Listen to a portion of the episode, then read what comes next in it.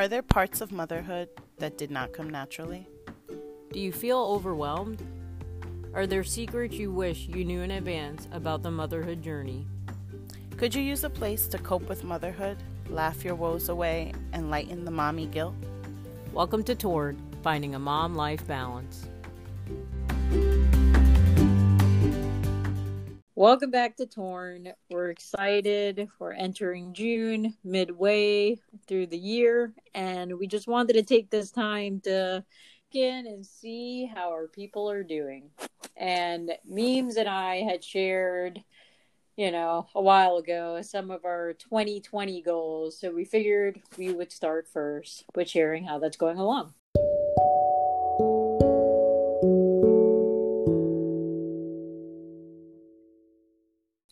So memes 2020. How's well, definitely surprising how it's being spent. I couldn't have anticipated this at all. Um, so it's it's a mixed bag. It's been lots of emotions, lots of unexpected events, and kind of digging into my personal resources to show up as my best is kind of what 2020 has been pushing out of me. Yeah, it's it's kind of interesting because what I realize is that I've been living most of my life as if I've been in a pandemic because the work from home, the homeschooling, the virtual conversations with friends and family, the trying to get everything to be done on a screen or through a phone has been kind of my go-to. So, you know, living down in North Carolina and the rest of you guys being in New York, we've always had to FaceTime and take advantage of the virtual play and all that jazz. And then I've always worked from home.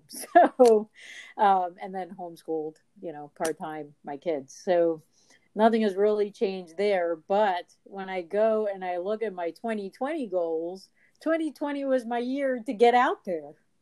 And so fate didn't let that happen.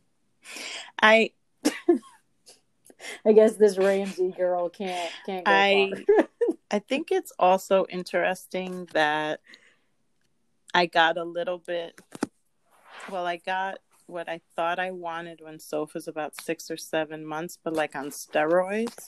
So being home, doing all the home family stuff while working, it's almost like have the best of both your worlds. And it's really trying. It's very trying because it kind of shows all my flaws with schedules, routines, and getting things done. Um, the first six to eight weeks—I Can't even believe that that's like a time frame. Um, well, in it, I was sick and then got better. And so O was home. And it probably is horrible to say that that's probably my favorite part of this time because I just had to pause. Like it forced me to stop. And then he was able to be home with us and he was he's really good at managing like what has to get done. I I almost feel like I'm on the wrong setting. Like a washing machine, like a, my flow and what has to happen in life is always on the wrong setting. I find myself often saying, is what you are focusing on right now essential to the next like thing that you have to like either be ready for or if you're walking out the door like I find myself like very easily distracted and then asking myself like am I putting all this effort into the right thing because I'm one of those people that in getting ready I will sometimes get this burst of like let me fix this let me organize this let me clean this let me sort this and it it can happen when I'm getting ready for work. It can happen when I'm getting ready for an event on the weekend. And it is not related. it's like procrastinating on life. It's always like, and so this week I've gotten very irritated with myself when I'm getting ready to go for a walk and I find myself like take a seat at my desk and I'm adding things to like a list or I'm sorting something that's like a, a gift project that I'm doing, like addresses, but it has nothing to do with being dressed and having my mask and everything I need to get on a walk. And I'm not ready. Like, I'm not ready to walk out the door and then I get to do this extra thing. I just like paused in the middle of getting ready and totally sidetracked actually being ready. And so this whole time is like a big mix of that. Like, did I do everything I had to do with Soph so that I could actually be present when I do have to jump into work and also be ready for when we're gonna tumble right into lunch prep and lunch so that I can bounce back into work. And it's it's not my strength. It's not my strength at all. Like I'm just like, where does my mind go? Squirrel. I don't know. It's it's been trying. So it's a bunch of that. But yeah, you're you're not alone though, because I went into LinkedIn the other night, and the high trending article is how to manage your time while working from home. so seems like the majority of folks are uh, used to having to physically leave their home to become structured people and it and it blows my it just blew my mind that that was the high trending article because being that I've worked from home for so many years, I'm like, oh, it's really not that hard, you know. But now we're having like these remote employee calls because everybody's remote now. My company feels the need to check in on us more, um, and like make sure everybody's okay and mentally. But the boundaries are gone. The um, boundaries um, are gone. So the transition people... that you would normally have, either because you're physically traveling to get somewhere, or you know that someone else just has that kind of schedule, those are completely omitted from the scheduling. Yeah, w- welcome to the work from home crew. We've been and saying like, the whole time. People just yeah, but am. I not supposed to go to the bathroom for four hours? Yeah, like it's like really crazy. Nope.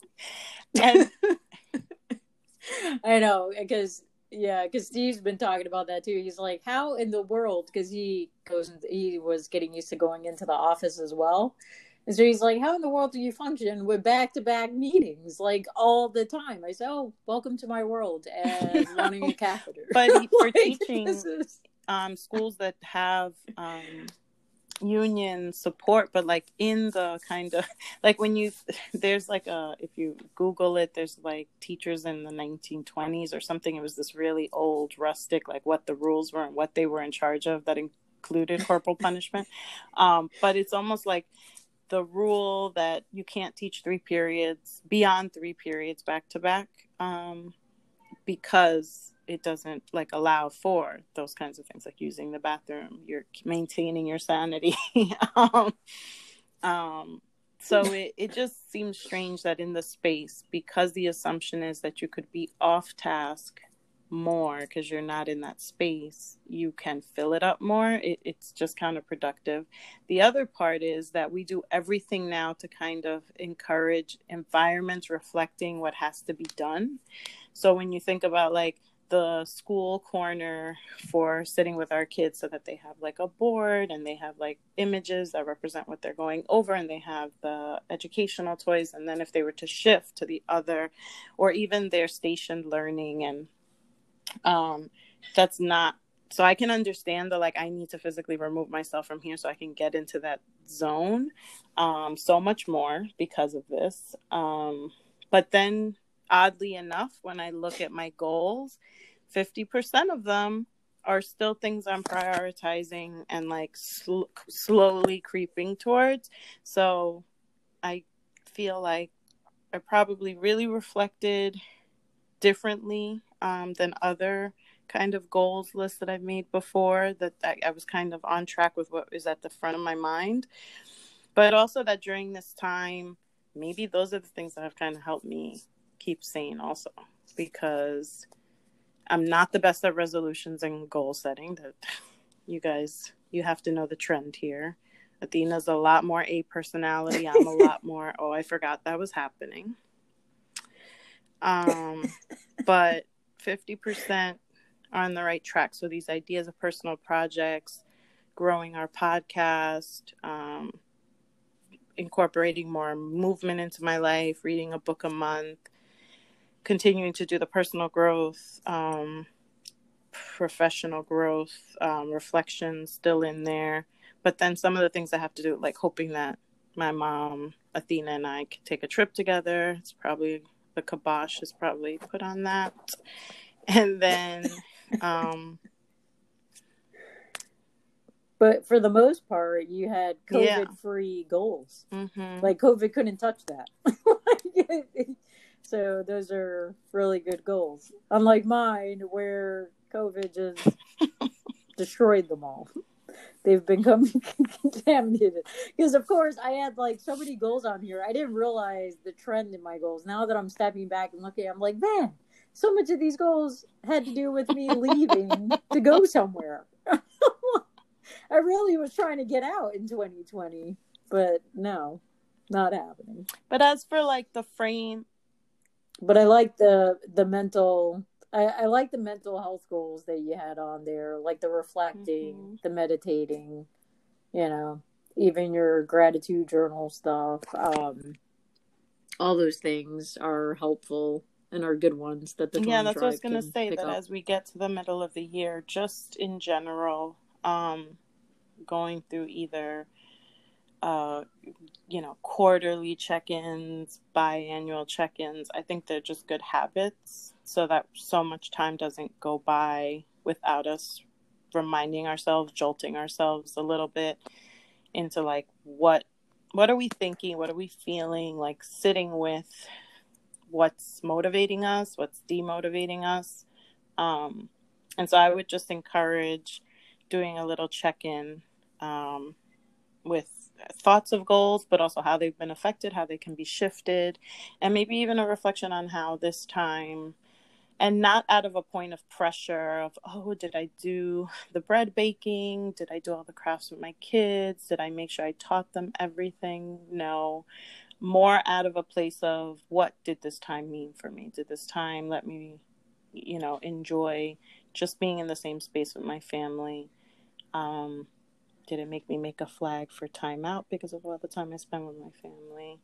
Um, did it give you uh, more ideas of what you really value in the outside life? Maybe pruning away the things that you don't want to bring back once there's some sort of new normal or new new interaction space, um, I think it's really important to think about how you responded because it happened. It's a journey, and we didn't know we were taking this turn, but we did, and the the time does teach us something. So just taking that time to think about your goals that you thought about before, but like how did you respond to this time? What did it take for you to feel grounded and appreciative? Um, what did it take for you to get rid of the anxiety, to open up with your family, or find systems that helped your family manage? Um, to kind of give us more tools of how to do our family the best way possible. Yeah, I'm happy that we are taking the time this episode to look at our goals because now that I see that uh, probably only two out of the 10 that I wrote down are realistic, really going to happen for the rest of the year it it allows me to change and adjust, right? Because I've thrown myself like although most of my goals had to do with like spending more quality time going to a physical location with either my husband or my mm-hmm. sons or even you memes um I like the way that I've had to adjust that and stuff still checks the box because the core of it was just quality time right? It, it didn't end up in the locations I wanted it, all these exotic locations, but um, the quality time is still there. And then I think of like, oh, how did I adjust to the change of the fact that I wasn't going to be able to go anywhere to do anything? Um, mm-hmm. Was investing it where you're at, right? So while you picked up a couple of different projects, like one of my projects that I picked up mm-hmm. was my yard work. oh my goodness, it, it was kind of sad to go out there and it actually looked like for 10 years nobody's been taking care of the lawn. Um, even though I, there, there allegedly is a teenage boy in this house that goes out there and cuts it every other week. Um, I don't know about that. um, where does the gas go that goes into the lawnmower? Um, so makes you think. But it, it's just a perfect time to check in and make sure to refocus, readjust for the rest of the year, and make sure that you're spending it where you desire to spend it rather than just letting the motion. Because even if you're not physically going anywhere, you can still let the busyness of life kind of dictate how you spend every single minute and let that carry you down this unwinding river. But if you actually take time to sit down and reflect and look at how you want to spend your time, you could be a little more intentional. All right, now for our, our favorite segment of the show the men.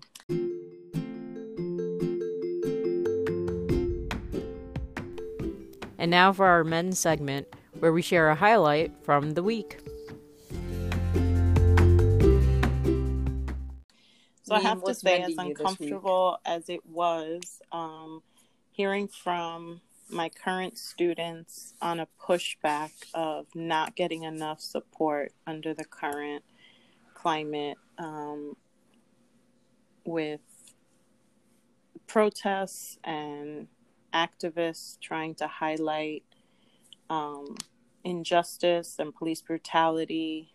Um, I have to say that a gathering of students with staff that they initiated and you know about 300 people were present for was amend because I do really believe that you know you get the most um, brutal truth from the mouths of babes and they will push us to be better it was hard and it was uncomfortable and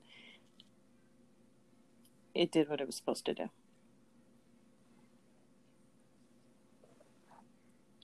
That's awesome. Um, uh, on a different note, my mend was more um, self reflective, just spending a lot of time out there, like I was sharing with the listeners, in my yard, where I wasn't necessarily expecting to spend my year um, out in my lawn and taking care of the flowers and stuff, but just being out there mm-hmm. and bringing life, right, in a different form it, because as our listeners know, I have four sons. so yes, I am used to bringing forth life in that same old way. But um, this this adventure is just uh, helped me be more vulnerable. And I don't know if other homeowners can relate to this, but man, I feel like I have the most judgy neighbors like I'm out there and I'm like, I know somebody's looking at me through their blinds, acting like I can't see them, and judging whether or not I'm aerating at the right time, if I'm watering at the right time, and just you know the negative Nellies out there. You ain't gonna get grass to grow, not in this heat, not around this time. You should have done that in the fall. but lo and behold, I got grass.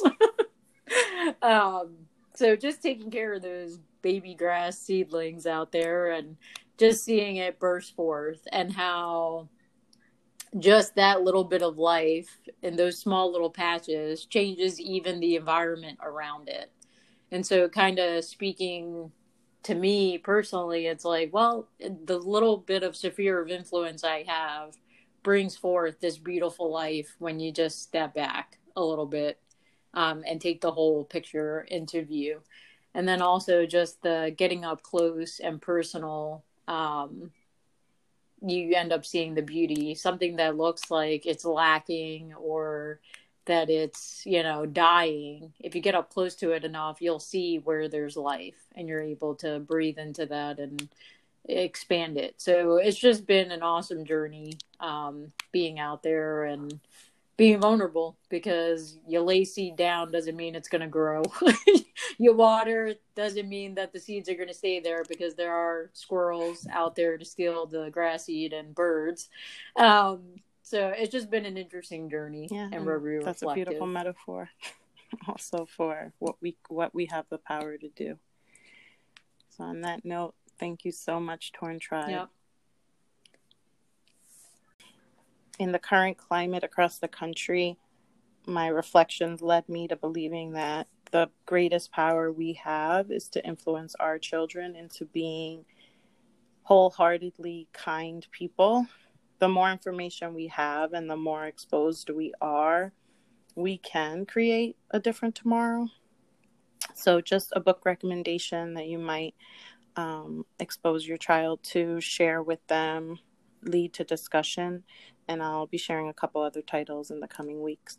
So, A is for activist, and it is a alphabet led book, uh, writer and il- the written and illustrated by Innosanto Nagara.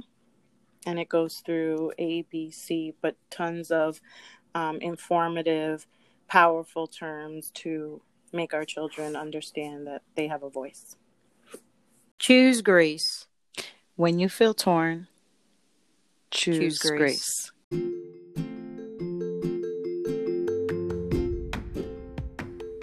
So, Torn Tribe, we always like to hear from you guys and would love for you guys to stay connected.